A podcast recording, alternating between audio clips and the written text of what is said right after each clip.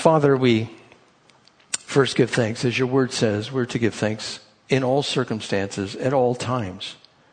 Thanks that you have called us, you have redeemed us, you have given us a hope and a future.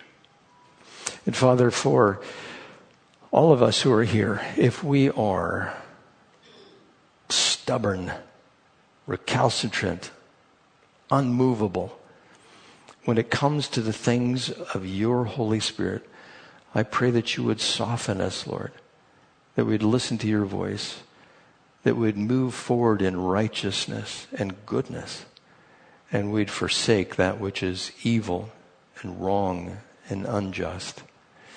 Knowing that as we perform these things, we will be witnesses of you. So as we go through your word and we see that Paul is giving a defense for his faith, there were also others who resisted him and would not change. Give us wisdom in this, Lord, in Jesus' name. Amen. So Paul was being a witness. If you've been with us for the past several weeks, he was before King Agrippa, and before that he was for Festus, and before that he was for, um, excuse me, not Agrippa, uh, but Felix before Festus. And he was given permission as he appeared before King Agrippa to speak and make his case in his own defense. Now, the Sadducees were stubbornly unwilling to listen to Paul or accept the gospel. Governor Felix didn't want to hear anymore. Remember that? When Paul would come in, he would talk about righteousness and judgment to come. And he goes, okay, that's enough. He didn't want to hear anymore because he was fearful inside. He was be, being told what lies ahead for him and everybody else. So I'm going to back up just a little bit to verse 6. And Paul says, and now it is because of my hope in what God has promised. This is chapter 26 of the book of Acts. What God has promised our fathers, and that I am on trial today. This is the promise our 12 tribes are hoping to see fulfilled as they earnestly serve God day and night. O king, is, it is because of this hope that the Jews are accusing me. Why should any of you consider it incredible that God raises from the dead? And I gave you examples of God raising people from the dead. And Patty pointed out, well, I probably need to clarify what that means. I said resuscitates. They were dead and they brought them back to life. And so the word resuscitate, it in this context means bring them back completely from the dead in the body that they possess. Resurrection is bringing back completely from the dead and getting a new body and never dying again, at least for the believer. That's the difference between the two. Now, if you're in an ambulance and you've had cardiac arrest and they take the paddles and they put them on, they say, clear, and they push those things and maybe your heart is just running away with the beats and you're really not dead. Something is just malfunctioning. That's also called resuscitating. But in this particular case, they were stone cold dead. When somebody dies, the body immediately begins to lose heat, and within hours, rigor mortis sets in. That was the case of the people, the examples that I had given you, like, for instance, Lazarus. Lazarus was not only dead, but I told you something about what Mary said. He stinketh. In other words, the body had started to rot at that time. And he was one that was resuscitated. And he had to die again a second time. And then Patty said, well, wait a second. I thought scripture says it's appointed unto man once to die and then face judgment. And here, these people are dying twice. What's the deal with that? Well, you know, there are general rules that we can follow, and then there are exceptions to the rule, and God can make an exception to that rule at any time. If you're one of the fortunate ones that dies and gets resuscitated and brought back again, looky you, you get to live some more of time here on earth. And you might say, well, but I'm going to die again. Yeah, you're going to die again. But it's okay, especially if you're brought back to life to be a witness for Christ. Remember the people that came out of the graves when Jesus was crucified that I talked about last time? Those people, they showed up. Harry came to the door. Hey, let me in. It's my house. And the shock of the people that came through and they wanted to know, how is it you're alive? We buried you three years ago. How is it you're coming here? Well, they get to speak about what Jesus had done, or they connect it to the event of Jesus being crucified and dying at that time. And so it's all about being a witness. Now, going on in verse 9, Paul talks about his testimony here and how he was convinced he was stagnated in his belief. He would not move whatsoever and he would not change what he believed. He says, I too was convinced that I ought to do all that was possible to oppose the name of Jesus of Nazareth. And that is just what I did in Jerusalem. On the authority of the chief priests, I put many of the saints in prison, and when they were put to death, I cast my vote against them. Many a time I went from one synagogue to another to have them punished, and I tried to force them to blaspheme. In my obsession against them, I even went to foreign cities to persecute them. So he was convinced that he needed to go after these people who confessed Christ. There are people today who will come after you if you confess Christ. Now, I, I showed you last week, Daryl put up on the screen there the letter N, which is pronounced noon, which is what was used in 2014 in Mosul for the Christians. They would have that as a mark that they follow the N for Nazarene, which is Jesus the Nazarene. And they would have that as an identifying marker. Another marker that would identify the Christians back in the day of Jesus and Paul, or actually Paul and beyond, is the ichthus. The ichthus is the fish. It's just a, a loop and another loop. And it, it was kind of code. They, they could have used it as code. I heard some examples where they did, where they would, one person would come up to another and they just sit there and they get a stick and they make the loop, half a loop. And the other person would come along and complete the loop. That's how they knew that they were believers. And that was a sign between them. And so there are signs that we can put out there to let people know that we are believers. We don't want to be abrasive to those individuals we're trying to witness to, but we certainly want to go out there and share our faith whenever we're given the opportunity. Now, he continues in his testimony, and he says, On one of these journeys, I was going to Damascus with the authority and commission of the chief priests. About noon, O king, as I was on the road, I saw a light from heaven brighter than the sun blazing around me and me and my companions. We all fell to the ground. I heard a voice saying to me in Aramaic, Saul, Saul, why do you persecute me? It is hard for you to kick against the goads. Now, if Daryl was here, I had already sent him this picture. I'm going to try to show you this picture here and see if. Um, there we go.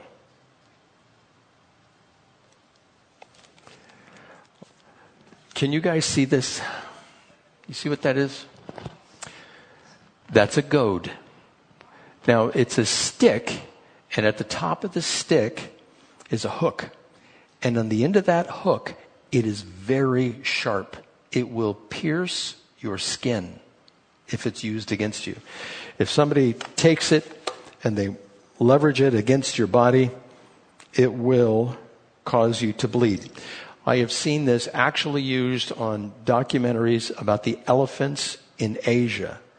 Uh, the Indians will take these goads and they'll get the elephant to do their bidding by hitting it, the elephant up behind the ears, usually and it causes some bleeding, and the elephant submits to the master using these goads. They, they are abused.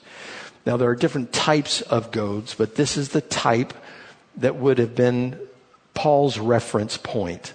Today, um, there are different electric goads that they use for cattle to get them in a chute to go to slaughter and, or any type of animal like that. If they need them in a particular place, they can use a goad. There's battery operated ones. I remember Slaughterhouse, they used one on a broomstick uh, that was plugged into the wall. And they had a nail on the end and they used that on the cattle. And, and so Jesus is saying here, and that's why it's in Aramaic, Jesus spoke Aramaic. He turns to Paul and he says, It must be hard to kick against the goads. So what he's saying there is, this goad is used against you and you're stiffening up and saying, I will not comply. He was stubborn. He would not move forward or do what he knew to be right. That's why Jesus talked to him about this. Now, Paul knew that he was doing wrong, even though he shouldn't. He had this on the inside. He, he was letting his behaviors take over what his beliefs were.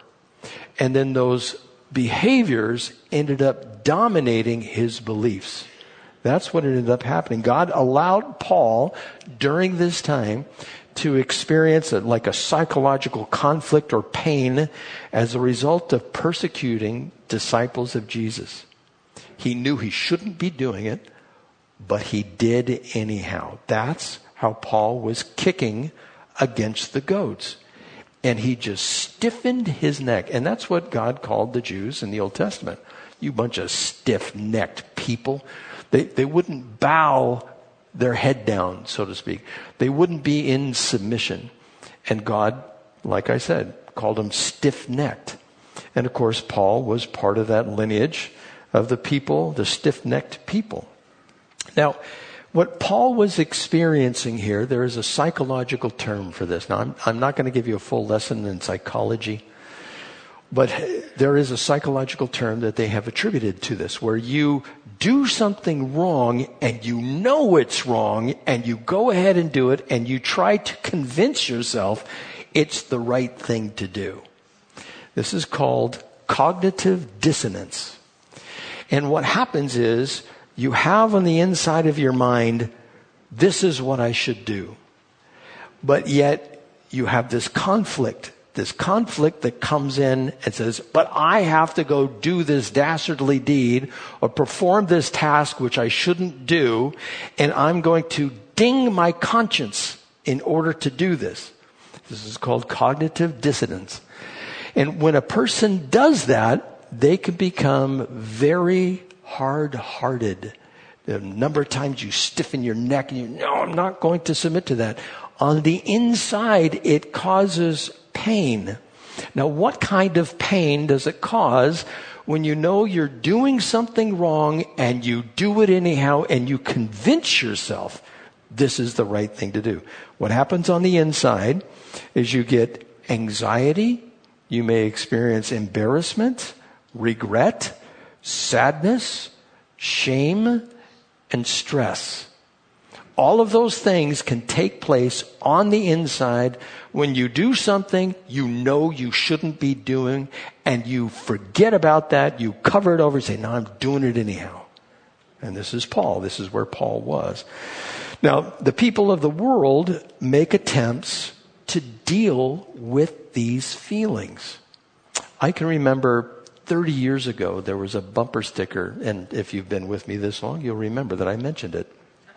But there was a bumper sticker that showed a wood screw, and the bumper sticker is about this long. It showed a wood screw on one side, and on the other side, the word guilt. So you know what it said. It said, screw guilt. Guilt can be bad you can be under guilt all the time for what you have done. But Christ came to deliver us from guilt. That he can take that sin, whatever it was, and wash it away. And the sin comes as a result, like I said, I'll probably say it several times, doing that which you ought not to do and you know it's wrong. And so the world says, forget about that. Just shove it to the side whenever it comes up on the inside and you have anxiety or stress over it. Just forget about it. Don't pay attention to it. When you do that, you run the risk of giving yourself fully to whatever deed it is that you know you, you know you ought not to be doing. Now, I'm going to explain a little bit or try to explain a little bit how this is in our culture. And I want you to do this as I'm going through this. Now, how do you keep this from happening? How do you, as a believer, unbeliever, how do you keep these feelings of guilt from overtaking you? Well, in the culture, what the culture will do, what our culture will do, is adopt beliefs or ideas that justify or explain away the conflict in our minds. And, and so what will happen is oftentimes you blame somebody else so you don't have to deal with your own sin. You will project onto someone else. This is always happening in the news. You know, you, you just project something on someone else that you are already guilty of. If you're an extremist, you just call other extremists. And therefore you assuage the guilt on the inside. They're the ones that are to blame. And so that's what people, one of the ways that they'll deal with this anxiety and this regret and shame, stress and sadness. They'll say, well, you, but you're to, to blame. They'll go into what's called an ad hominem attack. They will attack the individual instead of focus on the deed and calling it right or wrong. So the blaming others can take place. Adopt other beliefs and they will hold to that belief and say that it's true. Convince themselves that it's true. And even in that, they know that it's wrong. But they do it to assuage the guilt, to get rid of the guilt. The second thing is hiding beliefs or behaviors from other people. In other words, you become a hypocrite. You know the good you ought to do, you don't do that. And of course, according to Scripture, James, the good we ought to do, if we don't do it, for us it is sin. Well, people will hide their beliefs from others. They will hide their behaviors from others so that they will not ever get a hint that they actually believe something else. They believe that it's wrong. And so they never reveal themselves. They never get close in relationships. They stay at a distance. Therefore, they are able to practice the dastardly deed, whatever it might be. Now, doing this helps to minimize the feelings of shame and guilt. Another way to minimize this is actually wear a mask. Where you put a mask on because you don't want people to see you. Have you seen this in our culture that's out there? People put masks on, they put black hoodies on, they cover everything but their eyes, and then they go out and they loot or they riot because they don't want to be exposed for what they're doing.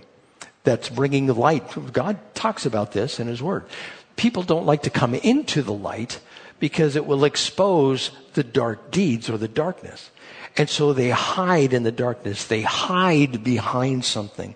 And this is what we do. Somebody who is uh, experiencing psychological problems, uh, especially women, what they'll do is they'll let the hair grow over their face because they feel ashamed or there's regret. And they don't pull it out of their face. There is actually a kids movie that demonstrated this. Uh, it was The Incredibles. Remember The Incredibles? If you saw that, the little girl that was in the family, she felt regret and shame for some reason, and she kept her face covered with her hair. And then she came of age, so to speak, and her hair went back. And she was no longer wearing the mask. If you haven't seen that, it's a fun family movie, has no agenda in it. It's pretty good. You can watch it. But, but this idea that you cover over so that people can't see you, that is one way to express what you want to that is evil and not let anybody know who you really are or what you really believe. Now, one person wrote about this problem. They said people like to believe that they are logically are logical, consistent, and good at making decisions. They don't want to be called out for the wrong that they're doing cognitive dissonance can interfere with the perceptions they hold about themselves and their abilities, which is why it can often feel so uncomfortable and unpleasant. To reiterate what is here, it doesn't feel good to do wrong when you know it's wrong. That's what that paragraph said. And, and the Lord wants us to do right, and the Holy Spirit comes along just like he came along with Paul, and Paul was kicking against the goads of his intuition and the prompting of the Holy Spirit, and still persecuting Christians. He was being stiff necked. Now, again, let's transfer this to our culture a little bit. Those who do wrong blame others to justify their actions. They make someone else the villain. Now, in our world, in our society today, if you had to point to a villain, and I expect an answer, Who are the villains today? I hear mumbling. Come on, you can speak up. Who are the villains today? Politi- no, the politicians are the ones that are pointing. The, the ones today that are the villains on a worldwide scale, today it's Jews. Jews are the villains today. Guess who else is the villain? The Christians. Christians are villains. If you're watching what's taking place around the world, those two are right at the top. Why? Because the world hates the Jews, hates the Christians, hates anybody who holds to those beliefs. So if you go into politics, who's hated? Those who hold to the beliefs of the Bible and express it through their political views. They're hated. They are extremists. That's what people do who are suffering under this cognitive dissonance. They blame others to justify their own actions. And Paul, the leader of the Jews, he was blamed for the problems. Remember, this is why he's on trial. He's on trial because they said, You're the troublemaker. You're the one that's saying not to bow to Caesar. You're the one that's saying there's another king out there. You are wrong. And now they know that this is wrong unless their conscience is completely seared. But Paul was also blamed at that time. And then the wearing of the mask to cover up shame, anxiety, regret, and stress. Antifa, the riots, the looting back in 2020 and 2021. There were also white nationalists that covered their face. There were black activists and there were terrorists. Now, were there others that would do this? Yes, they would, they would just cover up. They would not let themselves be seen. And they wear these masks. And you know what really gets me, and I'm sure Patty has heard me say this, is when some rule comes down from some authority. It could be government, it could be school, it, it could be uh, fire, it, it could be anyone who is out there, police. They make these decisions and then they say, well, the Sheriff's Association made this decision. Well, the school board made this decision. Well, the union made this decision. Well, the grand jury made this decision. I promise you, the library made this decision. Who on those groups was the one pushing for it? That's what I want to know. I want to know who the individual is. They hide behind the screen of the organization because they don't want to be revealed for the wrong that they are perpetrating. I mean, who is out there saying the kids, the K through 12, need to have these pornography books inside the libraries? Who are the ones that are pushing for that? Who are they? What, what are their names? If you find out their names, regret and shame comes. So what they do is they hide behind this group. You know, it could be people for the American way or whatever it is out there. And that's what happens. We join the group so we don't have to be held accountable. Nobody can see what we really believe.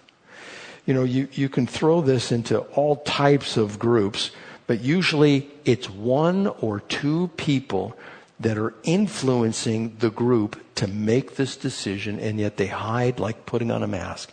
So you can't tell who they are. And I tell Patty, who made the decision? Who is the one that's pushing for this? I remember uh, being at a school board meeting for the Grossmont School District, and they were voting on uh, medical care for the partners of gay individuals. And I've mentioned this one before. It was a raucous meeting. I mean, just totally. But the people up front, you know who voted for what. And you, you could put the blame squarely on them. Gary Cass used to be a pastor in Santee. He was up there. And he said, no, absolutely not. And then the other guys that were out there said, yes, we're going to vote yes. It's the right thing to do, quote unquote. and, and so you got to see who was making the decision. But I don't think it was widely reported. It came out that the school board decided, you know, because of this vote. So they wear masks to cover up shame, anxiety, regret, and stress. They hide. Thirdly, suppress information contrary to a personal belief system.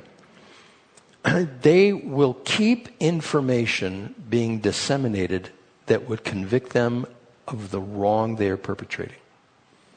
Who does this? Instagram, Facebook, YouTube, the tech giants. They don't want you to see what is actually the truth that is out there. We had this with the COVID, you know, doing all of that. And, and did you see the latest on X that is out there, formerly known as Twitter? Now, maybe some of you, most of you know who Alex Jones is. I'm not saying, oh, he's a wonderful. No, the guy has done some bad stuff. But Elon Musk said, well, I'm going to let the people decide if he needs to be on Twitter or X. I'm not going to make that decision. Other people's hair just went on fire. Like, how dare you let him speak on that platform? You should not be doing that. And all types of bad press was directed towards Elon. They don't want, if he has any truth to say, they don't want the truth out there. I know several other people uh, the Berenson guy who came out against some of the COVID stuff that the government was doing, they took him off Twitter. They didn't let him speak anywhere. He was on Substack and he would give the information there. And even that they were getting angry over. They don't want the information out there. And this is happening virtually everywhere. If you get on a computer, you can't hardly find what you want to find. Some of the subjects that I've wanted to look up, I, I don't use Google they're, they're just a surveillance company. I'll go to other search engines and on those search engines, I'll ask questions. And of course, if you go on Google and do it, you get every single left wing site before you get anything that resembles the truth. Whether it's Snopes or NBC or CBS or CNN or Reuters or AP, whoever it might be, that's who you get first. Or The Guardian, that's another a place you can go to for leftist information.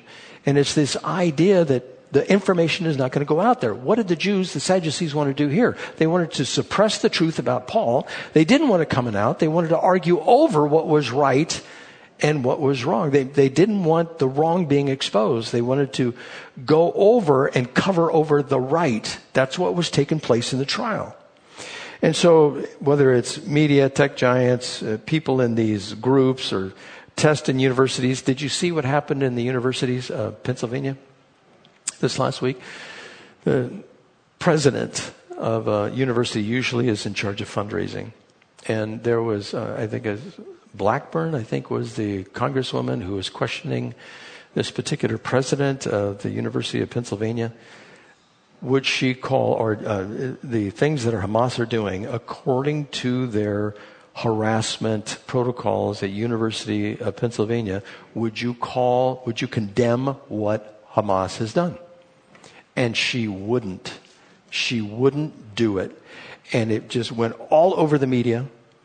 And she resigned yesterday because she got so much heat for not coming out and saying what they did was wrong. And, and that's what has to happen is the person is exposed for what they believe. And why are they doing that? I found out from Patty this morning, and of course, I, I trust my wife. She said that Hamas is actually funding some of these schools. It's like, well, we know that China is. China is funding the universities, and so the universities are reluctant to speak out against China. What about the big corporations? You think Apple is going to speak against China? It's not going to happen. Now, see, and I think this is necessary, where I take the scriptures, I take a story in the scripture, I explain what's going on, like for example, with Paul, what's taking place around him, and saying, okay, are those same circumstances in our culture today? That's what we always have to do. That's the application. First, we have to recognize what happened to Paul. Then we recognize if that same thing is happening here. Then we have to take a course of action. We're called to do something as a result of that. Now, I digress. I've explained this in the context of the Apostle Paul and persecuting Christians. Knowing that his actions were wrong, he felt guilt. He surrounded himself with individuals who agreed to encourage this persecution. Letters from the chief priests and the approval of the elders, he went out and persecuted. So he gathered around people, you know, scripture talks about this in the end times, people will seek out those who tickle their ears. They will have itching ears. They will say what they, the, the speakers will say what the people want to hear. And they'll gravitate towards those people. They will only gravitate towards those people who affirm what they believe, even if it's wrong. They will congregate together. Now, once his beliefs were enforced, it influenced his actions. So if people came along like the chief priest said, you need to go out and do this, Paul. And Paul said, oh, he's a person in authority. Of course, he's the high priest. He's the one anointed by God. He's telling me I need to go out and do this. So he fell into error because of the influence of others. And that's what those who go through this cognitive dissonance do. They gather around themselves others who will reinforce the, the actions that they carry out and then the beliefs follow behind it. For us, our beliefs need to reign supreme. Then that goes to the action. But for most people who are on this side of the world or that side of the world, they will carry out the action and seek a way to justify it by either wearing the mask or bringing people around them that are in authority that will give them credence, that will tell them you're, what you're doing is right and good. There's veracity and truthfulness to it. You see how this works? You see how it was working with Paul? Now, we know what is right and wrong. How? Because it's written on our hearts. Scripture says this. Romans chapter 2 verse 14. Indeed, when Gentiles who do not have the law do by nature the things required by the law, they are a law for themselves, even though they do not have the law, since they show that the requirements of the law are written on their hearts. Their consciences also bearing witness, and their thoughts now accusing, now even defending them. This will take place on the day when God will judge men's secrets through Jesus Christ, as my gospel declares. So God tells us we know what's right and wrong. God wrote it on our hearts.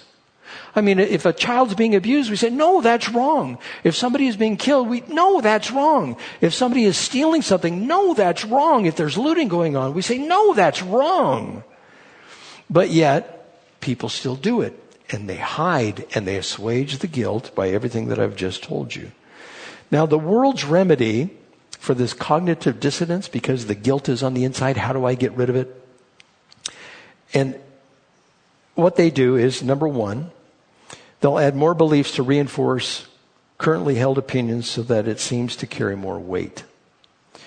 So if you are in one particular camp, you will bring in other camps to reinforce you and their views become your views as well. And so you spread yourself out over these differing views.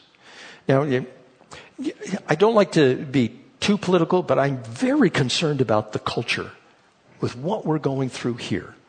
Now, a name that you might recognize Greta Thunberg. You know who she is?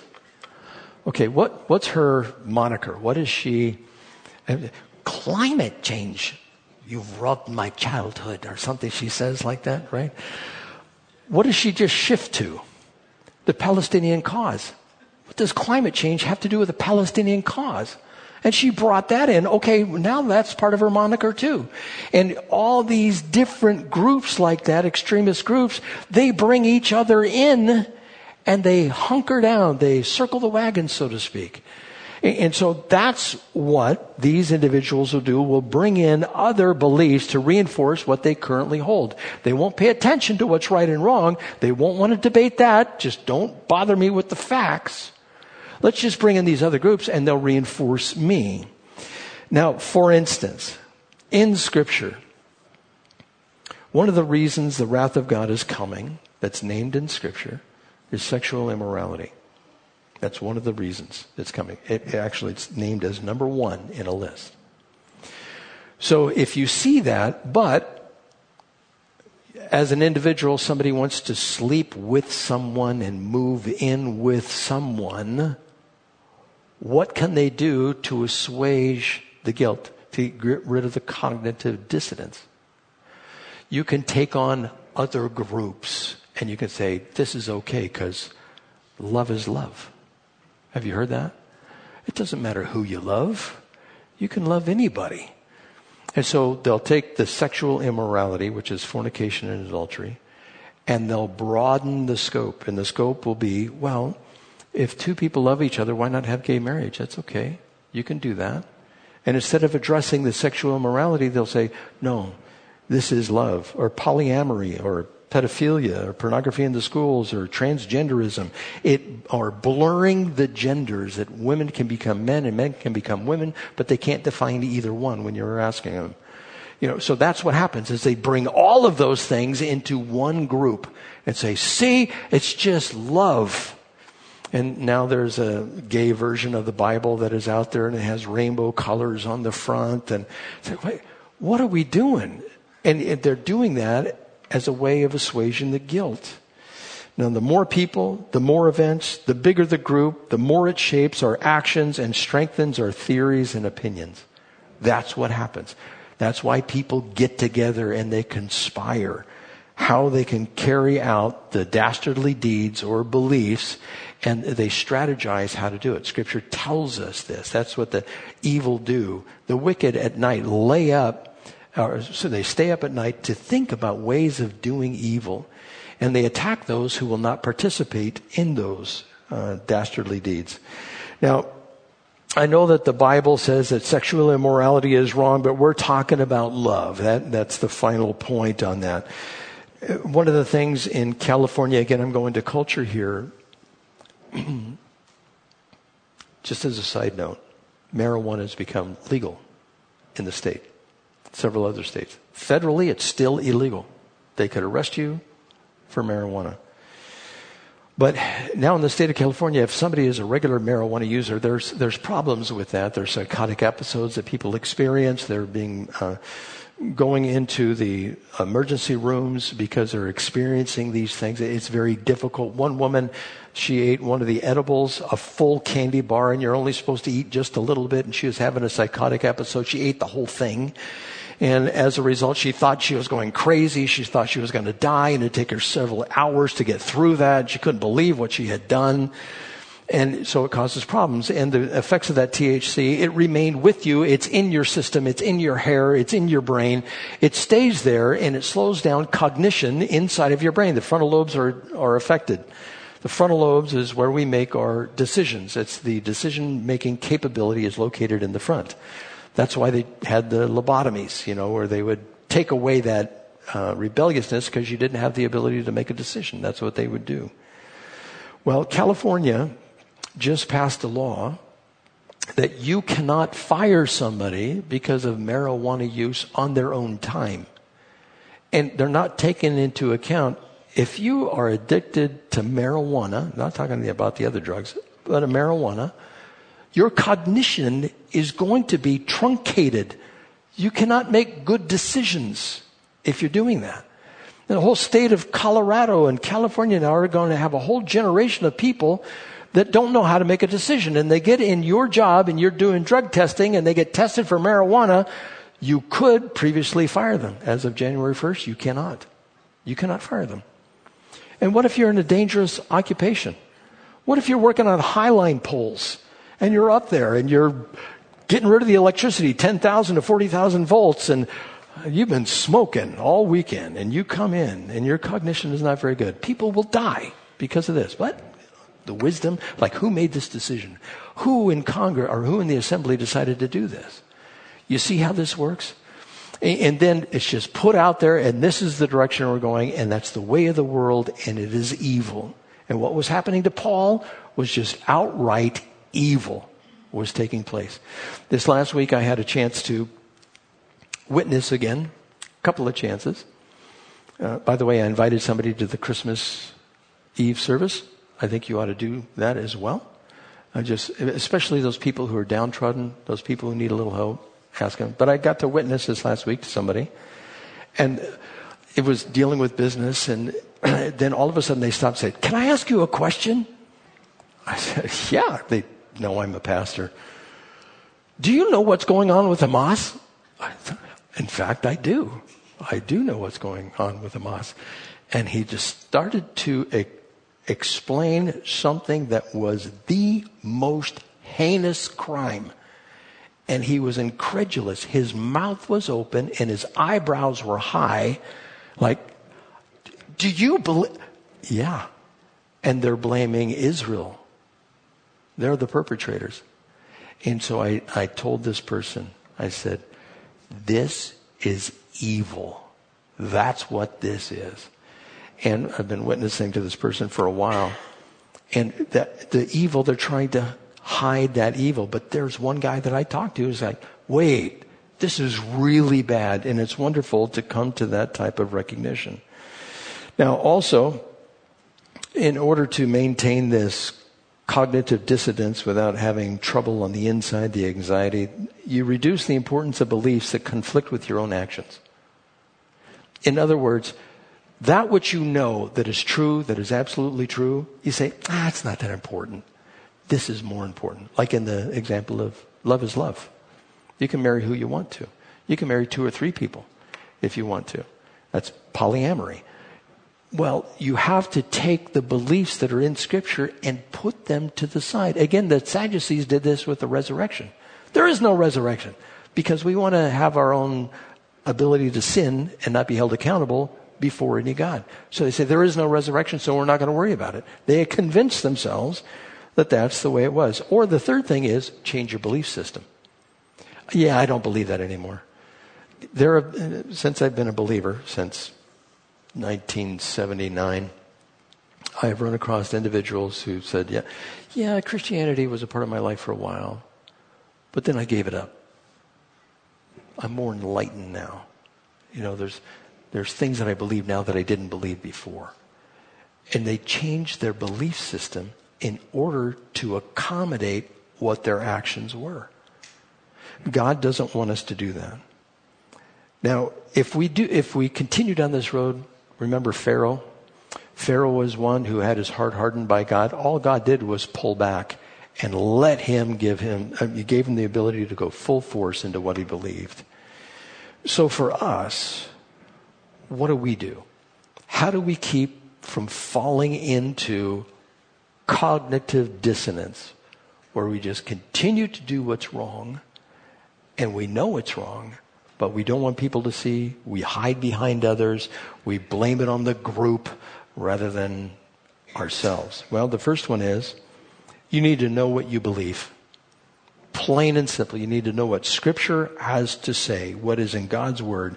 And you need to learn to interpret the Scripture. Not eisegete, but exegete. Eisegete is where I believe homosexuality and marriage is okay. And that's that square peg, and you say, I'm going to force it into Scripture.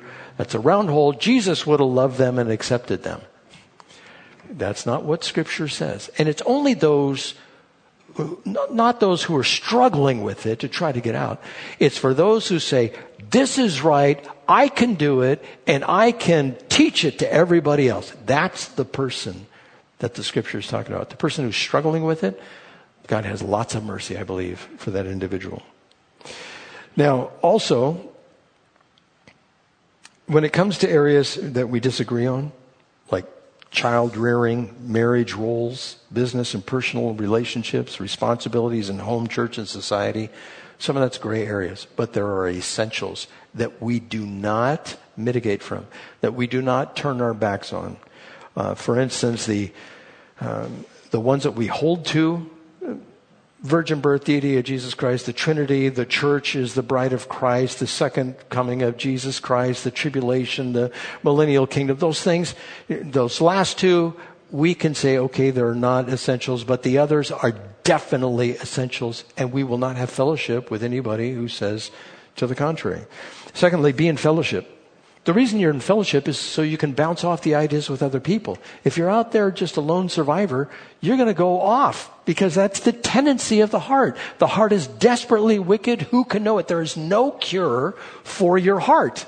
And given your own devices, you will run roughshod over anything that is right.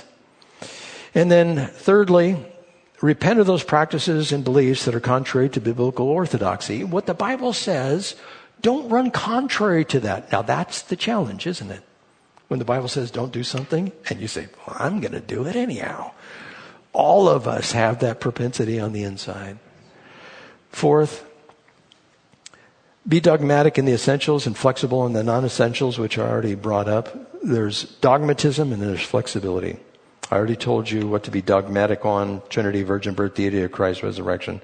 Flexible on two subjects to bring to the forefront days of creation and also what day Jesus was crucified. Now, I'm running over on time and it's okay. Just relax. It's going to be just fine. The days of creation.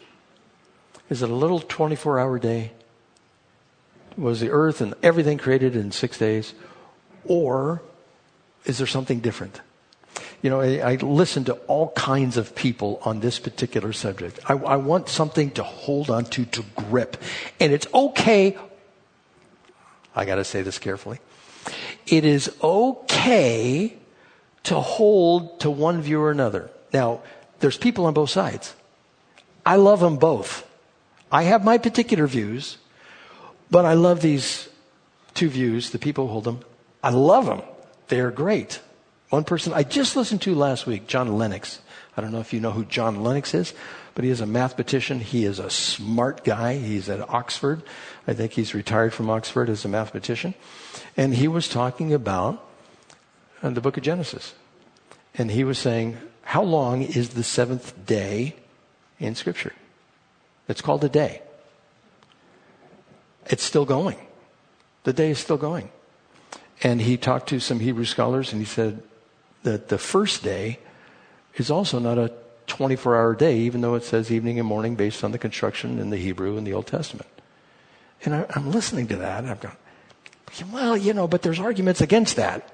And then you listen to the other side and they say, absolutely not. It takes away the foundation of the earth. And if you do take away the foundation of the earth, you take the foundation of the Bible away, and therefore people are being led astray and they're going to hell. Wait, hold on a second, you know. Does it really matter in the scheme of things as far as salvation is concerned? Is somebody not going to get saved because they believe a particular thing about the age of the earth? I don't think that's going to prevent them. The thing that we need to take to them is you're a sinner, you need to be saved with grace, confess Jesus Christ, that's what gets you saved. Now, me even saying that is going to cause hair to raise on the back of both sides. One side that's a creationist is just going to say, how dare you distort the word of God? And the guys on the other side that are old age people, they're going to say, how dare you be so intellectually vacant? It's like, I'm just not going to argue about it. I have no dogmatism on it. I have my beliefs. I believe it's six days. Yeah? That, that's what I hold to. But I'm not going to sit there and pound somebody over the head because of that, because there are such good arguments on both sides. And I haven't been able to rectify it. And I've talked to them at these pastors' conferences. I've talked to a couple of people who teach this stuff. Oh, okay, that's great. Yeah. And I walk away going, yeah, six days. And then I talk to uh, some other people that are older than, oh, yeah, that sounds great. Oh, wow, I, th- I think I might be old universe, but young earth. I, I don't know if that can work out. And, and so I have questions that can't be answered. We can't be dogmatic on that stuff, and we're not going to solve it. I promise you, this argument will not be solved, and it will only cause division.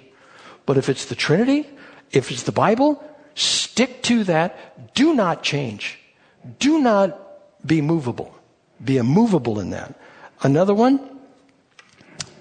What day was Jesus crucified on? Was it Friday? Was it Thursday? Was it Wednesday? I know people in the church that I've talked to that said, it's definitely Wednesday because you need three full days. And then other people say, no, it's Friday. And I've listened to both sides. Scholars talk about this. And I go, oy vey. I'm not going to solve that problem. The point is, Jesus died, right? For our sins. And we can spend all day, we can talk about it, that's fine, have a discussion, that's all well and good. But we're not going to convince somebody when the evidence is on both sides and it's like, uh, uh, the servant of the Lord must not argue. That's what it comes down to. And when we get up to heaven, the Lord is going to fix this. He is going to tell us what's right and wrong. Now, please, if I've offended you, I'm sorry. Just keep coming to church. It'll happen again. You know, it, it, it's this idea. We, we can hold these views and it's okay. They're not the essentials. If I don't believe in a six day creation, I'm not going to lose my salvation. I'm not going to not come to Christ. And God knows how to save us. He knows how to do that. And we waste our time and the enemy gets right in there. So when it comes to these non-essentials, be congenial. Just go, okay, you can hold that. And if you want to come up afterwards and say, you're, you shouldn't do that. Okay, I agree. I sh- probably shouldn't do that. I should probably be more solidified on my views. So the last one is have an attitude of humility before Jesus if there's some point where you have this cognitive dissonance, you're doing something you know that is wrong and you know you ought not to be doing it, and you're dealing with it, you go to Jesus like the tax collector in the Gospel of Luke. You beat your chest and say, God, forgive me for I'm a sinner. I'm trying. And I ask that you would restore me and fill me with your Holy Spirit. Renew a right spirit in me, David prayed at that point. That's what we need to do. Now, it's tough. This is a tough thing, and we're living through this. And there are Christians who are going the wrong direction. And we need to gently encourage them to be in the scriptures, see what the scriptures have to say, what's right, what's wrong, and hold to that. And that's our job to combat the wokeism, the DEI, the, the intersectionality, all of that stuff that is out there meant to water down the Christian faith. And we need to stand strong for it. Let's pray. Father, we, we thank you for your word. I, I would ask, Lord, that on those issues that we are not clear on, I pray that you would bring clarity. On issues that we could even be wrong on, I pray that you'd give us a heart of humility. I also pray, Lord, that you would help us to open our mouths and be witnesses, especially during this time of year when Jesus was born, or at least we celebrate that. May people come to faith and salvation by you using us. In Jesus' name we pray. And the church said, please stand as we sing our closing song.